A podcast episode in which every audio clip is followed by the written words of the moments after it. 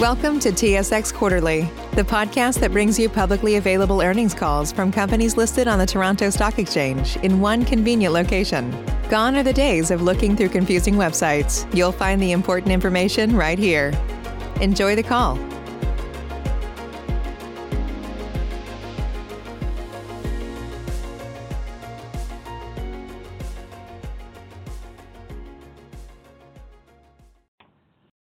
Good morning. My name is Adam, and I'll be your conference operator today. At this time, I would like to welcome everyone to the Kinross Gold Corporation second quarter 2020 results conference call and webcast. All participants are in a listen-only mode to prevent any background noise. After the speaker's remarks, there will be a question and answer session. If you would like to ask a question during this session, simply press star then the number one on your telephone keypad. If you would like to withdraw your question, press the pound key.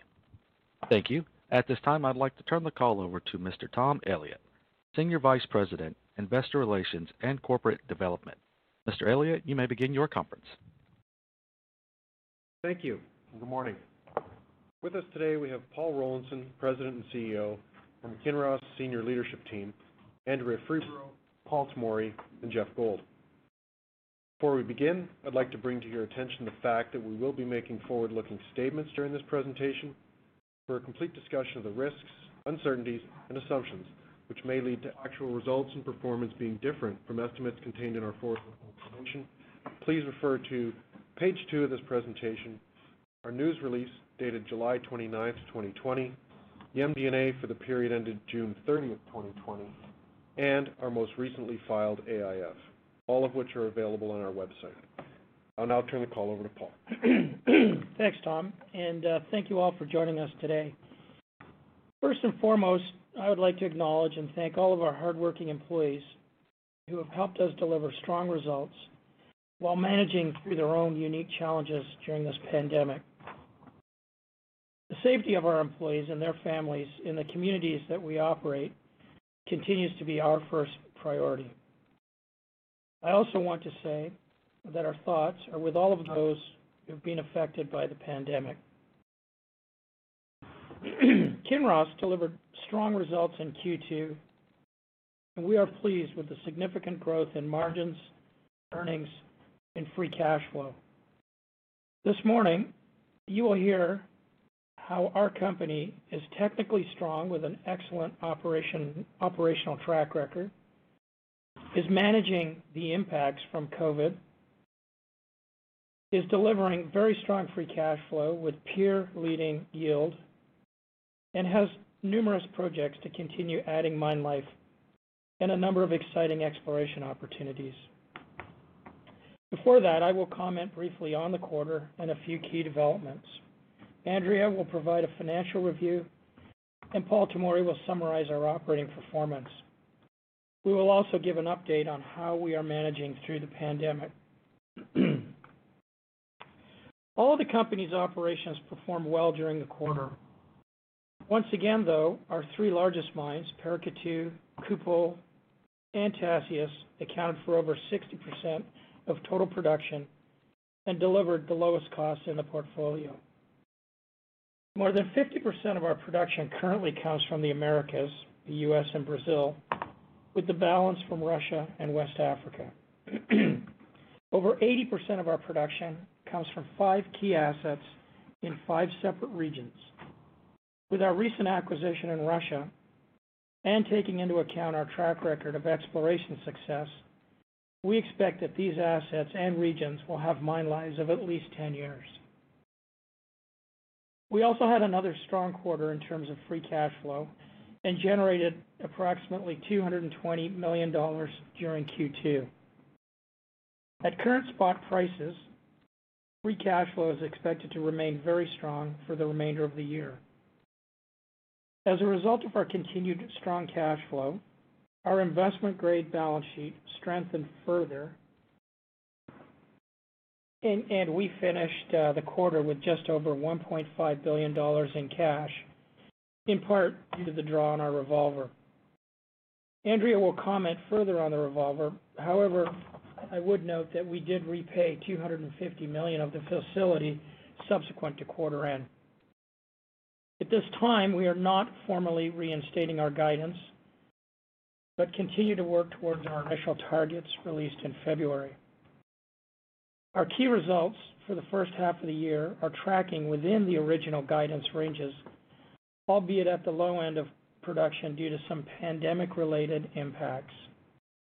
However, we do continue to expect the second half of the year to be the stronger half for both production and costs. During the quarter, we announced an agreement in principle with the government of Mauritania to enhance our partnership at Tasiast.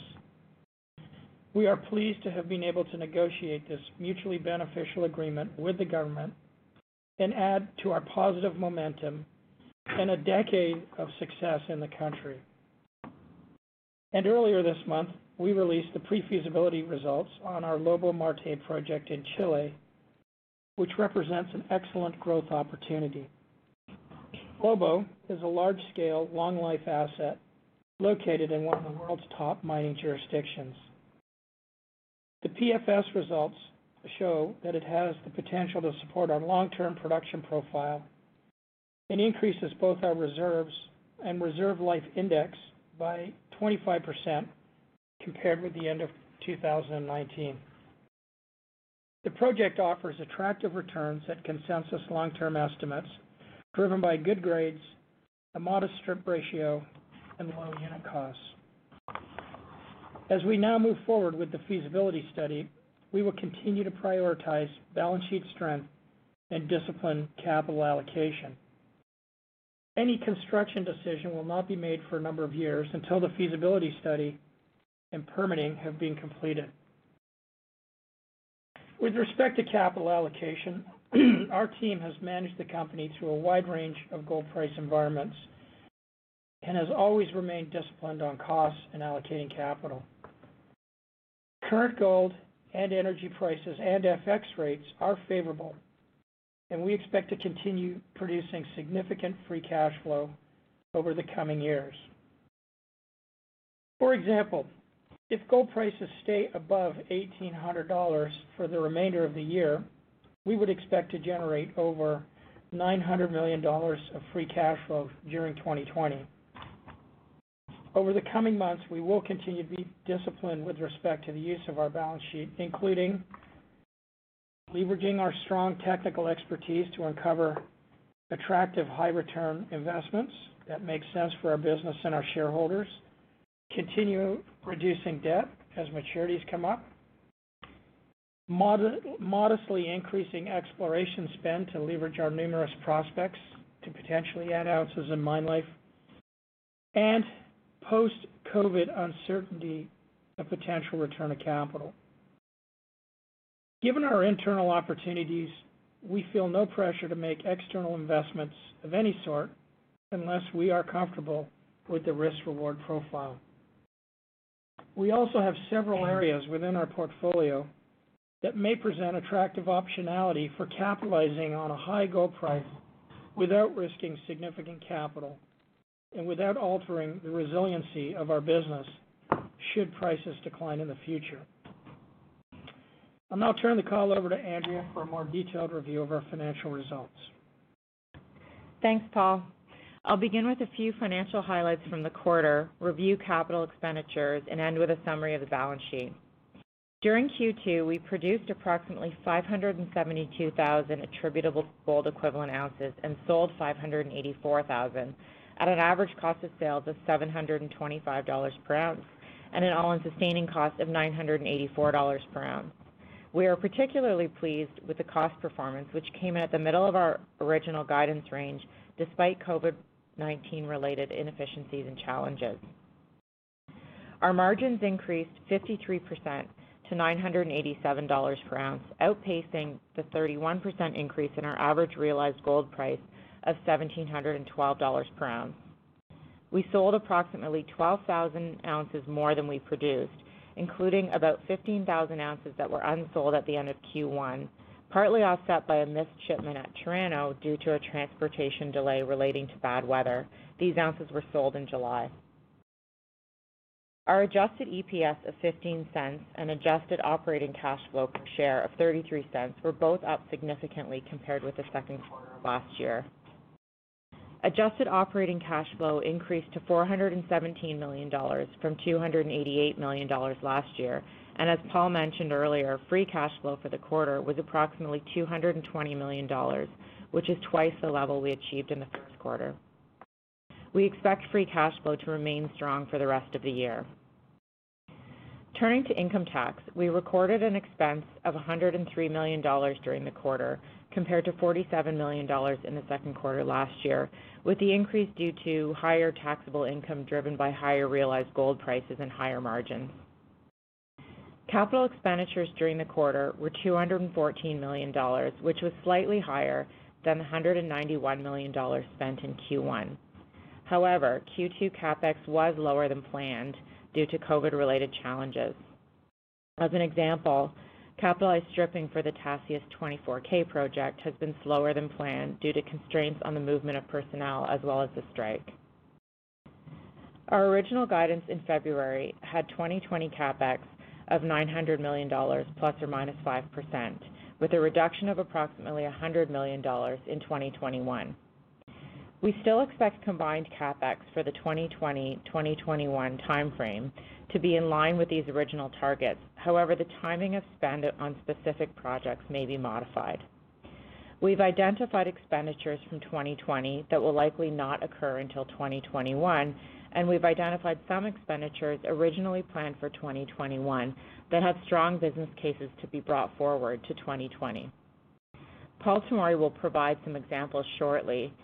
However, the point I'd like to make is our overall capital needs are not changing materially, and we have the flexibility to adjust the allocation of our spending in 2020 and 2021 as we adapt to the external environment.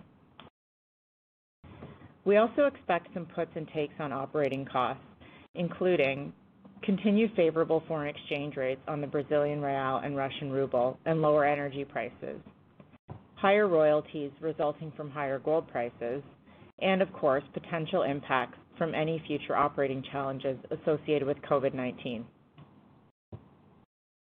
With strong metal sales, a rise in gold price, and a 200 million dollar draw on the Tasiast facility, we ended the quarter with just over 1.5 billion dollars of cash and cash equivalents. Including the Tasiast facility and the 750 million dollars drawn on the revolver, total debt at June 30th was 2.7 billion dollars, and net debt was approximately 1.1 billion dollars. On a trailing 12-month basis, our net debt to EBITDA ratio improved once again and is now 0.7 times. As Paul mentioned, subsequent to the quarter end, we repaid 250 million out of the 750 million drawn on the credit facility. We made this partial repayment for two reasons. Our cash balance continues to grow from the strong free cash flow we're generating. In fact, we have more cash now after the partial repayment than when we initially drew on the facility in March, and we're slightly more comfortable with the overall operating and financial environment globally. Nonetheless, we are keeping the remaining 500 million dollars drawn for the time being, as the funds are relatively low cost, and to ensure we can comfortably manage a wide range of potential risks. In summary, we're comfortable with Kinross's liquidity position and believe we have a strong base to continue to fund our business in the current environment. I'll now turn the call over to Paul Tomory. Thanks very much, Andrea. First, I'll spend a few minutes on some of the key COVID-related topics, and then I'll give a brief summary of how our operations are doing. I'll also be discussing some very encouraging exploration highlights and comment on areas where we continue to target meaningful mine life extensions. And then I'll elaborate on capital expenditures. Broadly speaking, our portfolio of operations managed very well through COVID-19. We acted early with our task force and took several important measures which allowed us to minimize the impacts to our business. To date, we have not experienced any material negative impacts and remain on track to achieve our operating and project development targets. That said, we've experienced some minor impacts, on which I will elaborate as I discuss each asset. As Paul indicated, our three biggest mines continued their strong performance and accounted for over 60% of second quarter production, with a combined cost of sales just below 600 dollars per ounce. Paracatu was once again our largest producer and continues to deliver strong, consistent results. Production increased by approximately 15,000 ounces over last quarter. Recoveries remain lower than last year, but are in line with our expectations and with what's presented in the technical report. They're expected to improve as we move into higher grade ore in late 2020 and early 2021. Strong throughput and favorable currency exchange rates during the quarter resulted in low unit costs, albeit slightly higher than the year-ago quarter due to lower production. Turning to Russia, Kupol and Dvoinoye delivered another excellent quarter and continued to generate robust cash flow. Good throughput, grades, and recoveries drove an increase in production by approximately 3,000 and 10,000 ounces relative to last year and last quarter, respectively. Cash costs of just over $600 per ounce improved from Q1, but increased slightly from Q2 2019 as a result of higher royalties associated with a higher gold price and were partly offset by favorable currency. Turning to exploration at Kupol. Following an excellent year last year, our team achieved one of the best first halves on record, yielding very positive results within the mine footprint at Kupol from areas like the Northeast Extension, Kupol Deep South, Moroshka, Providence. As anticipated, many of these new potential mining zones are narrower in width than those historically mined at Kupol, but made possible by Kupol's ongoing successful transition to narrow vein mining, which should allow us to maintain diluted grades in the 8 to 9 grams per ton range. Exploration will continue to focus on these targets as well as on proximal brownfield targets for the rest of 2020, with the expectation of once again adding to the mine's estimated mineral reserves and resources with our year-end. With the addition of these ounces from the first half, we expect to be mining at Kupol until at least 2025, further supporting our decades of success in Russia. We remain very pleased with the results of the Kupol mine exploration program, which, combined with a successful transition to narrower vein mining, has continued to yield impressive additions to Kupol's mine life. At Chulbatkan, we intentionally slowed down our drilling in the second quarter to better manage COVID protocols in the camp, but are now in the process of ramping back up our exploration activities. At the end of the second quarter, just over 35,000 meters of infill step-out metallurgical drilling had been completed. The results are encouraging and support our original thesis for the project, which has a large near-surface estimated mineral resource with highly continuous mineralization and is open along strike and at depth. The drill program for the third quarter is focused on further definition in the high-grade zone, and we expect to complete this year's planned 55,000-meter drilling program on schedule. Moving to Tasiast. Despite pandemic-related challenges related to the mining rate and a 17-day strike and work stoppage, Tasiast had a good quarter operationally. The mill delivered average throughput of approximately 16,700 tons per day during the days it operated, which was slightly higher than the record achieved in the first quarter. However, strict COVID screening protocols have limited the workforce available, and we have prioritized allocating camp space to those people who work in the mill and in the process circuit. As a result, we've had to curtail the mining rate. In the second quarter, Tasiast mined approximately 7.5 million tons, significantly lower than the 22 million tons that were planned in the budget. The principal impact of this result is a deferral of stripping tons and the associated capital dollars, and a commensurate delay in access to the ore from the West Branch 4 pushback. Production is not expected to be impacted in 2020, but the delay in access to new ore and the longer-than-planned reliance on stockpiles will result in lower production in 2021 than had been compared in contemplated in the original 24k mine plan. However, we expect no impacts to Tasiast's life of mine production, mineral reserve estimates, or overall value, as we were able to adjust short-term mine plans given the availability of very large stockpiles at the site. As for the construction project, it continues to advance well. Civil works are well advanced, and the project remains on schedule to increase throughput capacity to 21,000 tons per day by the end of 2021, and then onward to 24,000 tons per day by mid-2023. However, if pandemic-related constraints on the global movement of people and supplies persist for a prolonged period of time, the schedule could yet be negatively impacted.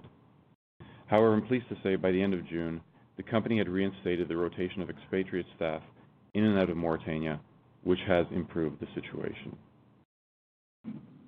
Moving on to our U.S. operations. Our three sites continue to move closer to normal, as we maintain discipline on pandemic-related protocols and procedures. At Round Mountain, unit cost of sales increased slightly compared with the last quarter and last year due to lower grades and recoveries as planned. We expect production to increase in the second half of the year, particularly in the fourth quarter. Exploration drilling at Round Mountain continued to focus on the Phase X area, which is the conceptual name for the next major pushback after Phase W. Drilling has intersected significant mineralization in the upper portions of the shallow section of the Phase X pit shell and confirmed that mineralization extends from Phase W. Further drilling will assess whether mineralization in the upper portions of Phase X could reduce the strip ratio. We've also initiated early engineering works on what a Phase X pushback might look like. At Bald Mountain, production increased by approximately 15% compared with the last quarter and 20% compared with last year due to improved grades and recoveries from Vantage. However, costs increased slightly compared to last quarter due to an increase in operating waste mined. At Fort Knox, production and costs both improved compared with Q1 due to improved mill grade recovery and lower electricity costs. Results at Fort Knox are becoming more reliable, and we expect Q3 to further improve our results in the first half. The Gilmore expansion project is advancing very well, and the project remains firmly on time and on budget. We are looking forward to stacking first ore on the new Barnes Creek heap leach and completion of the project in the fourth quarter. With Phase W, Vantage, Gilmore, and now potentially Phase X, we are very pleased to be extending our time in the mining-friendly states of Alaska and Nevada. In Washington State, we completed in the quarter a high-level engineering and economic assessment of the potential for mining at the Curlew Basin at the historical K2 mine, which is approximately 35 km north of our Kettle River mill. The results were encouraging, and as a result, we've reinitiated the rehabilitation and development of an advanced exploration decline to allow for underground drilling, targeting incremental high-margin ounces proximal to and as extensions of the K2 and K5 deposits. Moving to Ghana, at Chirano, we experienced some unplanned downtime at the process plant due to issues with the apron feeder thickener and the mill motor, which negatively impacted production. Then, as Andrea mentioned, there were some untimely weather conditions that prevented a scheduled shipment, further impacting sales. The plant issues have been resolved, and the missed shipment has also been successfully completed. Following successful near mine exploration extensions at Chirano, we expect meaningful mine life extensions. The additional ounces are likely to be slightly lower grade and in narrower veins that could lead to slightly lower production levels and higher unit costs. However, most importantly, we expect these extensions to be economic at our $1,200 per ounce planning price. Additionally, the exploration program continued to yield positive results. At the Obra deposit, drilling in the first half of 2020 yielded significant intercepts and has extended the depth of high-grade mineralization. As a result, we have begun development work on an exploration drift to better delineate the potential for an underground mine at Obra. Should this hypothesis play out, we could see mine life extensions beyond 2025. Moving to our Chilean projects, La Coipa continues to make efforts to offset some lost time due to pandemic-related restrictions, with good progress on hiring, engineering, and procurement. Paul has already covered Lobo-Marte. Finally, as Andrea stated, we are adjusting the timing of our capital program to capitalize on some valuable opportunities our teams have identified and to accommodate the various restrictions across our operations. As mentioned, some stripping at Tasiast has been delayed into 2021. However, as noted earlier, the changes are not expected to impact the overall 24k project timeline. Some of these delayed expenditures will be offset as we bring forward other projects that add value, such as the purchase of some in-pit equipment at Paracatu that will allow for increased production sooner than initially planned. Additionally, we plan to relocate the primary crusher at Round Mountain in order to increase mill recovery and lower crushing costs.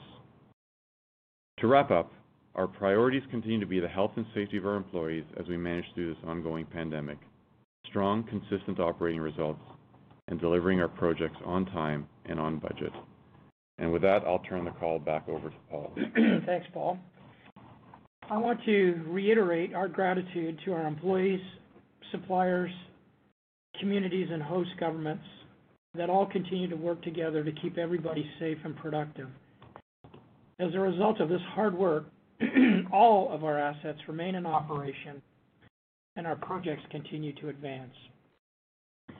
Notwithstanding COVID, our business is very well-positioned. Our commodity prices and currencies are favorable. We continue to extend our long-term track record of strong and consistent performance across all of our geographies. We have an attractive portfolio of operations, projects, and exploration opportunities, and we continue growing our free cash flow and further strengthening our investment-grade balance sheet. With all this, we are set to continue driving meaningful value creation and share price appreciation over the coming quarters and years. With that, operator, uh, can we now please open up uh, the call to questions? Yes, sir. And once again, ladies and gentlemen, if you do have a question, that is star, then the number one on your telephone keypad. Once again, if you do have a question on the phone lines, that is star, then the number one. And we'll pause for just one moment to compile the Q&A roster. And your first question comes from the line of Ralph Profiti with the Eight Capital. Uh, good morning. Uh, thanks, everyone, for uh, taking my questions. Firstly, Paul, on Tasiast 24k, um, can you maybe disclose how much of a workforce is needed, say, at a minimum, to stay on schedule when it comes to construction? And maybe sort of where are you now, and how does that workforce need to build up over time? Um, there's many aspects to it. So within the project, there are different scope elements. So one very large element of scope is the power plant, and that probably requires the single largest number of people. We've delayed that project deliberately. It's not critical path. It's not required to get us to 21k. And so we've pushed that out a couple months, primarily to save space uh, in the camp. In general, we're not particularly worried about being able to ramp up the number of people. They're they're relatively small scopes of work. The bigger um, use of space in the camp is in the is in the mining fleet, and that's where we've seen the delay in the stripping as a result of uh, having fewer people in the mine. I'll remind you that the 24k project is a series of pretty small scopes of work, thickener, ILR, uh, water upgrades. So we, we're able to manage those sequentially.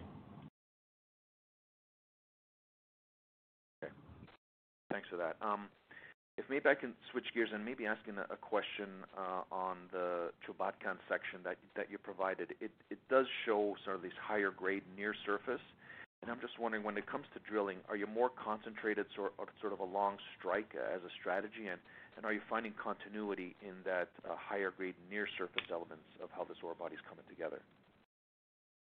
So we remain very happy with what's going on at Chulbatkan. The first half of the year was focused on just continue the continued program. As I said, we did about 35,000 meters. The focus to date has been just that infill program and establishing better confidence in our initial hypothesis. The high-grade portions, we are excited by that hole, but we haven't spent a lot of time in the first half doing testing on that. That will be part of our program in the second half. So I don't want to comment too much right now on further high grades until we are able to get into our second half program.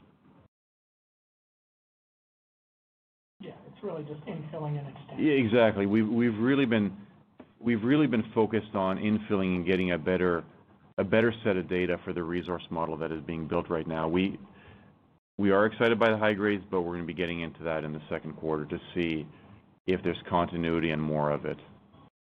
And the reason that's in the third quarter is we wanted to get the structural geology part. Correct. Yes. We could have the best chance of success and you know efficient spending of dollars. Yep, that's understood. Thanks for the clarity.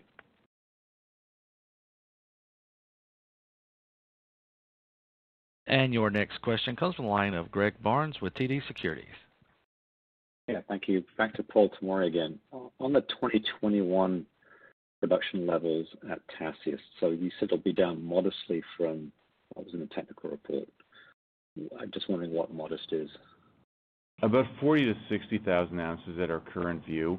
We're still refining the mine plan. There's a couple of variables that have yet to settle. One is how quickly can we ramp the mining rate back up. So the mining rate now is is increasing, so every week we mine more than the previous week. However, COVID-related impacts remain, and it's primarily quarantine related and the number of people we can have in the camp there. The COVID situation at Tasiast is continually improving. So the uncertainty is really how quickly can we ramp back up to planned rates. But at our first blush, like I said, 40 to 60,000 ounces less than the TR, and that's primarily, that's almost exclusively grade driven. And switching back to Paul Rollinson. Paul, your your comments at the end of your opening statement about, I try I, I missed it a little bit, but something to do with you have internal opportunities that you can, I think, bring forward or potentially monetize, I think is what you were driving at? Well, I think I just, again, I think this quarter in particular versus other years, we're pretty excited on the exploration side. We've got a lot of new stuff. We've had some great drilling in the first half of the year. Paul touched on the success at Chirano. Where we're very excited about Curlew. Um there's there's that aspect to it. The the other side of it that I kind of alluded to was, um, as you know, we do our budgeting and our reserves at $1,200. Um, and there is flex, obviously, in the revenue line, um, where you know, if a project were to green light with your $1,200 uh, hurdle,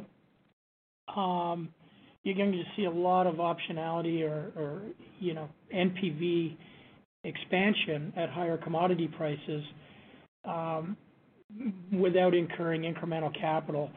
Uh, and what I was trying to say was, you know, should commodity prices go back down, uh, we still have positive cash flow, positive IRR, but we are going to get the benefit um, of uh, higher commodity prices um, by building you know, at the $1,200 threshold.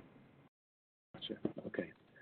Just finally, Paul, on the dividend, um, I know you're being cautious around COVID-19, and it's unclear what the impact will look like over the next six to 12 months, but you are generating a lot of free cash flow. Um, I know you've got an attractive pipeline, but clearly that's something I think that investors would like to see returned. Yeah. Look, absolutely. And we get it. I think, you know, Greg, we were getting questions on return of capital in January, February based on what the expectation of the year's cash flow, uh, the year ahead cash flow would be. COVID kind of put everything in the back seat. Um, what we said on our previous call was, it feels to us a little bit incongruent to be reinstating uh, or initiating a dividend when we've just drawn $750 million under our revolver to put cash on our balance sheet you know, just for business uncertainty. I think the point we're trying to make here today is we're not out of the woods yet, but the signaling by paying back that first tranche of 250 of the 750, I think should be taken as a positive signal. Um, you know, we are being impacted by COVID. We are managing through it, but we can't say for certain that uh, we're out of it, we're through it. I'm optimistic, though, as we continue here, uh, we will work through it. And um, as I would've said and maybe in January, uh, it's really not a question of if, it's a question of when. Um, we are probably a bit on the conservative side, but we are getting stronger financially every month, every quarter. And my hope, uh, there's no guarantees in life, my hope is as we continue to get stronger and we move into the fall and and we work through all of this, uh, we're going to be well-positioned uh, for that return of capital discussion. Great. Thanks, Paul. That's helpful.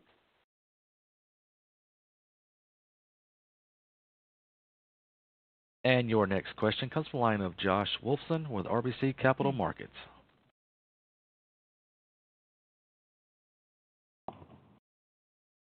And Josh, your line is open. Sorry. Um, noting the commentary in the release and uh, on the conference call related to the Kupol exploration results, um, You know, you gave some sort of commentary about how uh, or the magnitude of the potential upside at Chirano. Is there any sort of, um, you know, quantity you could tell us to what that exploration upside could be for Kupol? I mean, I think what Paul said, which I think is really exciting for us, last year was one of the best years ever in terms of uh, reserve replacement at Kupol. I think the point he was making this year, and I'll let him expand, is we've actually been delayed in our spending at Kupol this year, and so we're behind where we would be. But notwithstanding that, we've had the best year ever. Um so we're feeling really really good about how things are going from an exploration point of view at Kupol. Not to put Paul on the spot, but I do think, you know, he did make the comment about, you know, at this stage, we're feeling comfortable about, again, extending mine life. Josh, as you can appreciate, it's difficult to put quantums out there, but uh, rather, how about I say this? The 2025 mine life extension, we're feeling really good about. We got to do some uh, I-dotting, T-crossing on that in the next few months, and you'll see the reserve update at the end of the year. But we're feeling pretty good about that 2025. And As you've watched Kupol for many years now, we have a very strong record of continuing to add reserves and replace that which we produced. I don't think it's gonna end in 2025. We have a lot of targets. We continue to drill. We continue to spend a lot of money. The returns are good. And so I'm not gonna put a quantum out there, but we're feeling very encouraged by what we're seeing at Kupol. Let me just talk a little bit about what is happening there. The big the big wide zones at good high grades are largely depleted, but we're getting some very encouraging. Really the heart of this exploration success is finding these narrower veins with very high grades, in some cases 20, 30 grams. Now, the widths are 1 meter, so you got to dilute those. And originally, our worry was that the grades wouldn't be high enough and the widths too narrow to support the scale of the Kupol operation. But fortunately, with this very successful ongoing transition to narrower vein mining, we think we're gonna be able to maintain the diluted grade in that 8-9 range and to continue to extend mine life. So really what the big encouraging thing is that we're getting good grades in those veins, really high grades. They're narrow, and um, we're able to successfully mine them. So we're feeling really good about what we're seeing at Kupol. And to give you a perspective, a couple years ago, we had almost no narrow veins in active mining. Our plan right now over the next 3-4 years is to transition to three-quarters of our production coming from narrow veins. And it's a it's a phased transition over 3-4 years. We're switching the equipment over. Our workforce is getting used to the narrower veins. So it's a it's a nice. It's not an overnight transition. It's something phased in over 3-4 years. So we're. I, what I'll say is we're feeling really good about Kupol. Got it. Okay. Um, and then uh, continuing the conversation on the uh, return of capital commentary, you know, noting where gold prices are today and, and forecast free cash flow being very high, Um, but also, you know, looking at the portfolio of projects and wanting to maintain some conservatism, you know, what's the right approach or right uh, numbers, I'll ask again specifics if that's possible, um, that would make that number sort of relevant but still, um, you know, but still um you know, not too aggressive? Yeah. Look, I think the way we come at it, the way we think about the allocation of capital, really, and I would have said this again, maybe back in January, we sort of triangulate around a few considerations. One is obviously the gold price, uh, the other is our balance sheet, and the third would be just the uh, capital uh, opportunities in our business. And you know, check on the gold price, check on the balance sheet. And, and for us, quite frankly, just to digress slightly, um, we feel really good. I mean, we, as you know, have come through a period of significant reinvestment in our business over the last three years.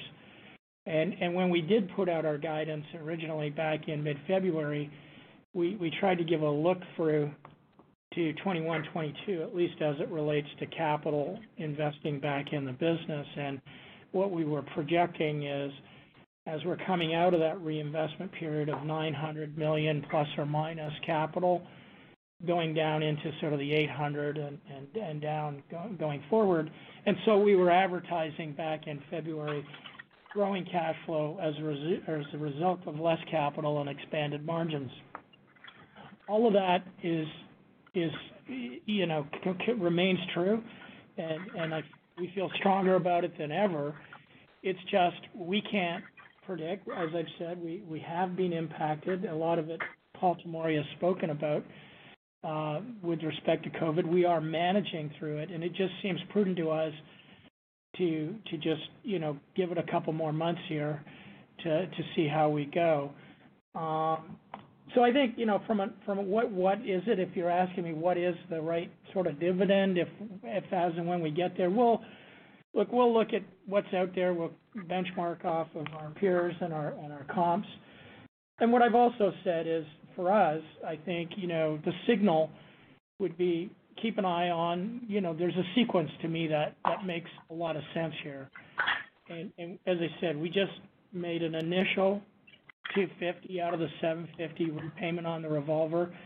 I think the signal I'd be looking for is when we do repay the balance of that revolver, that's going to signal our comfort about the COVID risk going forward.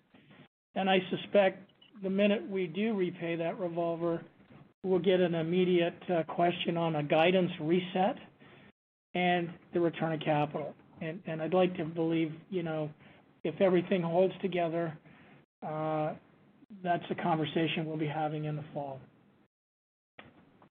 Okay. And Maybe maybe just to sort of clarify, you mentioned sort of benchmarking it.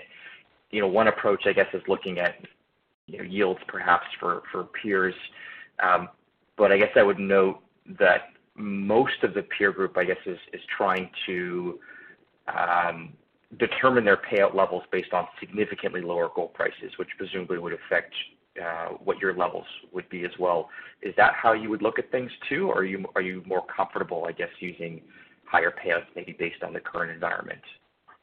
Yeah, look, Josh, I think we're inherently conservative.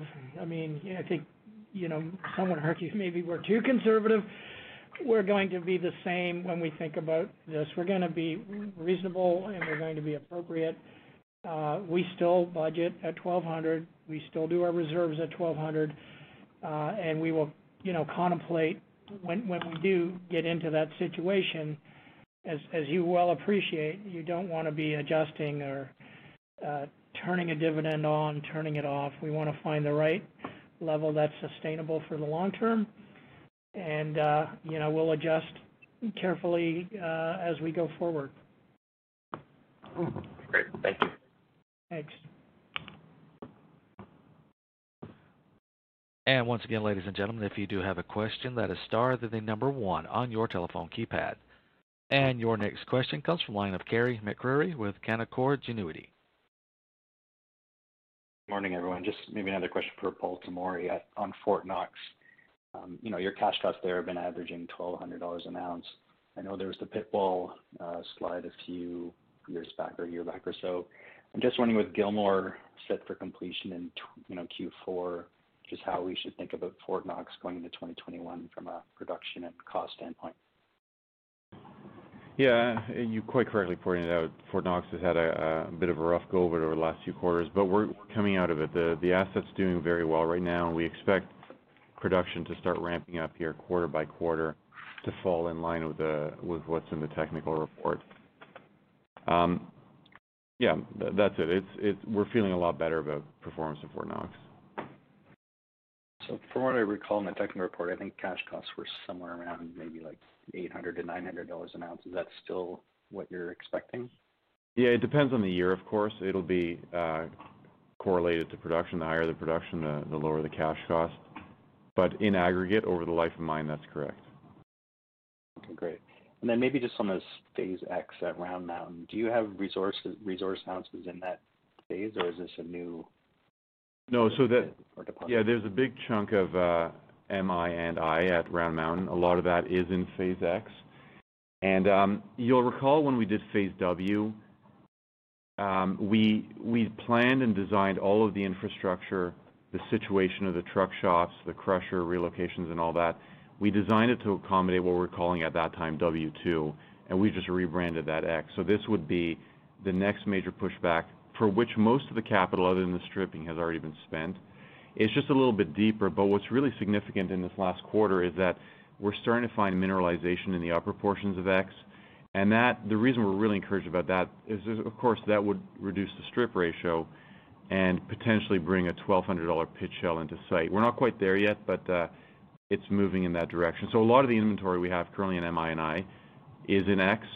Um, while I'm on the topic of Round Mountain, there's another phase there called S, slightly smaller, that we're also working on. So there's a couple of potential mine life extensions uh, that we're working on at Round, and for the most part, those ounces are in our resource inventory. That's some really interesting. Roughly speaking, yeah, just wondering, like, the quantum of ounces. Are we talking, like, millions of ounces or? Um, It's in our resource there. I mean, that X pushback with S, we're we're hoping to get about a 1 million ounces there, 1 million to 1.5 million ounces. But it's it's still very conceptual. It's early days, and uh, I don't wanna get ahead of myself on it, but that's conceptually what we're looking at. Okay. That's fair. And then maybe just back on Chulbatkan, given the exploration you're doing there this year, you know, should we be expecting a resource update next year, or is that too soon to think about that? Uh, we intend to update the resource model this year, and so there will be a resource update with our year-end. Great. Perfect. Thank you. And your next question comes from the line of Tanya Jakusconek with Scotia Capital.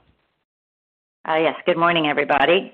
Um, sorry, I just wanted to come back to this capital allocation, Paul, Um, so that I understand it correctly. And maybe another way to to ask you is, um, what minimum cash uh, are you going to be comfortable holding on the balance sheet, um, to run your business so that we can kind of benchmark that to looking at excess cash flow going uh, to dividend payments and running your business?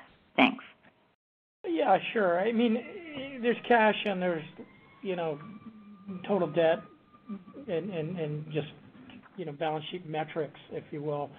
I think from a running the business point of view, we get that question from time to time, and I would say generally our answer has been sort of for the day-to-day running of our business, we want sort of minimum $350-$500 of cash on the balance sheet. Um, what we're really talking about here, though, is just uncertainty, and that is why we pulled our guidance. It's just uncertainty. And yeah, we feel better today at the end of July than we did in mid-March, uh, having worked through this thus far. Um, and certainly, as you know, uh, with this kind of uh, spot environment, as I alluded to in my opening remarks, if you extrapolate the spot environment to year-end, you know, if I were sort of doing a back of the envelope, I'd project our net debt to EBITDA is probably down in the, I'll call it, say, 0.3 uh, kind of range from 0.7 today. So everything's headed in the right direction. Um, and for us, it's really just, you know, making sure, as Paul alluded to, we, you know, and then maybe I'll let him speak a little bit more specifically to Tasiast. What we're finding is, uh, as we're testing employees, uh, most of them are asymptomatic, and they get on the bus to go to the site, and we find out they're positive, and we have to quarantine. And, and so it's it's those kinds of headwinds. And what we've been concerned about, for example, is just sheer headcount in, for example, the mill. And until we can kind of comfortably say we're through all of that, Um, we're not going. And again, I would say we're not. It's a situation where, you know, the mill hasn't been impacted yet, but we need to know that we're likely not going to be impacted before our uncertainty level comes down. We've been very fortunate in Brazil so far, um, where, you know, Brazil as a country has been making a lot of headlines on how they've been dealing with COVID. We've been well ahead of it with our protocols. But having said that, in the state of uh, Minas Gerais and in the city of Paracatu, we are seeing some upticks in COVID cases. So that's our point here. It's really not so much about the cash and the balance sheet. I think we're in great shape today. We're getting stronger. It's really just about the uncertainty of business impact before we get there. Okay. So, so, so, you know, whatever, you know, the gold price is the gold price, and, and you'll generate that amount of cash flow. As long as you see a, a workable environment going forward, you know, post, say, post-COVID, and you kind of run your, your, your business with a minimum of that 350 to 500 million in, in, on cash on the balance sheet. You, you know, you have your, uh, your sustaining capital, your development capital. I think you have one debt repayment in, in September of next year but anything above and beyond um, would be open to, to returning to shareholders. Would that be fair? That, that, that's right. I think, as I said earlier, you know, we triangulate around the three considerations of gold price, balance sheet, and, and internal capital opportunities, and and I think all three of those, were it not for COVID, are are probably green light. Okay. And, and, and maybe just a, a, question for Paul, Paul T. I'm just um, interested in a go-forward basis. I'm just trying to understand um, what sort of costs are now sticking uh, with this COVID impact uh, for the business. Uh, well, actually, I'll just like that to Andrea. We've got some pretty specific numbers on that. Yeah, you you would have seen in our um, disclosures that we had we did classify some costs in other yeah. operating costs. Yes, I did. Um, yeah. Biggest biggest buckets being in Russia and at Tasiast, and you know, obviously those are our two. Those are you know both camp um, based sites. Um, at at uh, in Russia, it's more um, more specifically sort of direct um, compensation related costs to you know pay people more that were at um, that were at site for extended periods of time.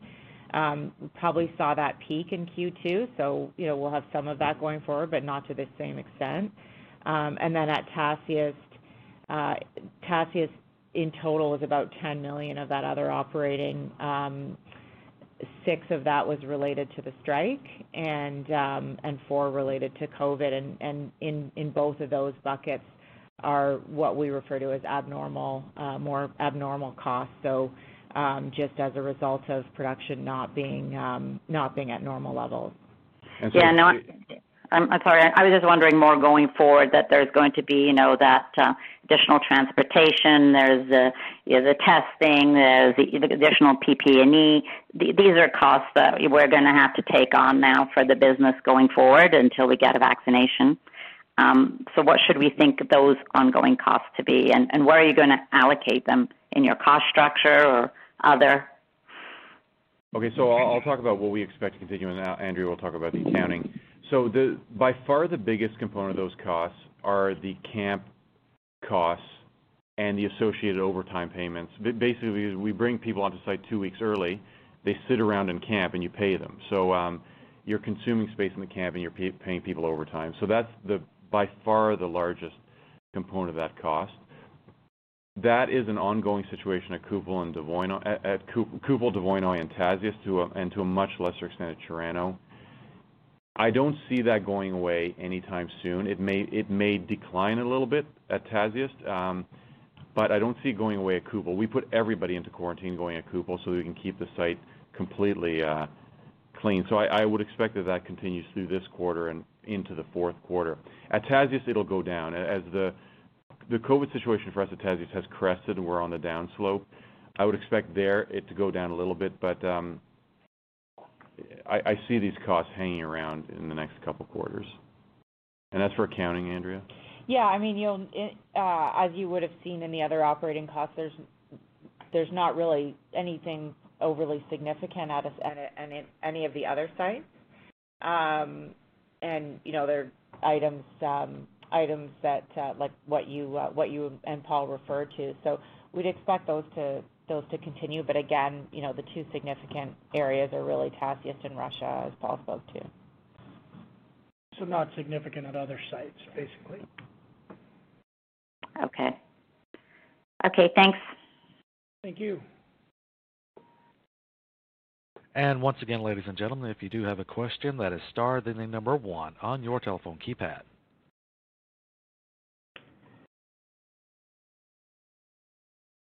It looks like we have no further questions at this time. Okay. Thank you, uh, thank you, operator. Thanks everyone for joining the call today, and uh, we look forward to catching up uh, in the coming weeks and months. Thanks, everyone. And this concludes today's conference call. Thank you for your participation. You may now disconnect.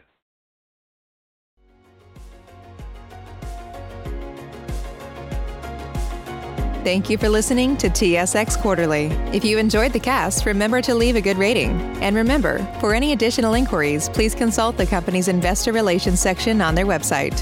See you next time.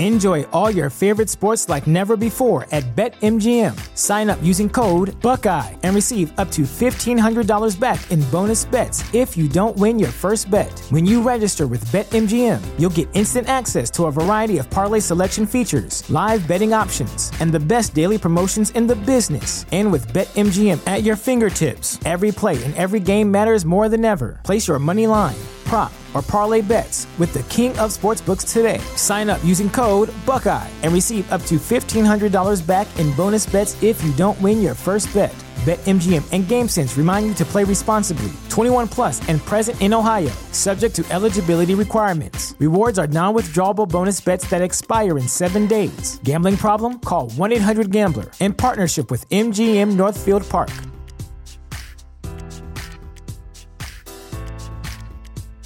Sick of being upsold at gyms? My guy, you're currently a base member. For $90 more, I can upgrade you to our Shred membership. For 130 more, you'll be a Swole member. And for just $300 more, you'll reach Sweat Platinum. At Planet Fitness, you'll get energy without the upsell. Never pushy, always free fitness training and equipment for every workout. It's fitness that fits your budget. Join Planet Fitness for just $1 down and $10 a month. Cancel anytime. Deal ends Friday, May 10th. See Home Club for details.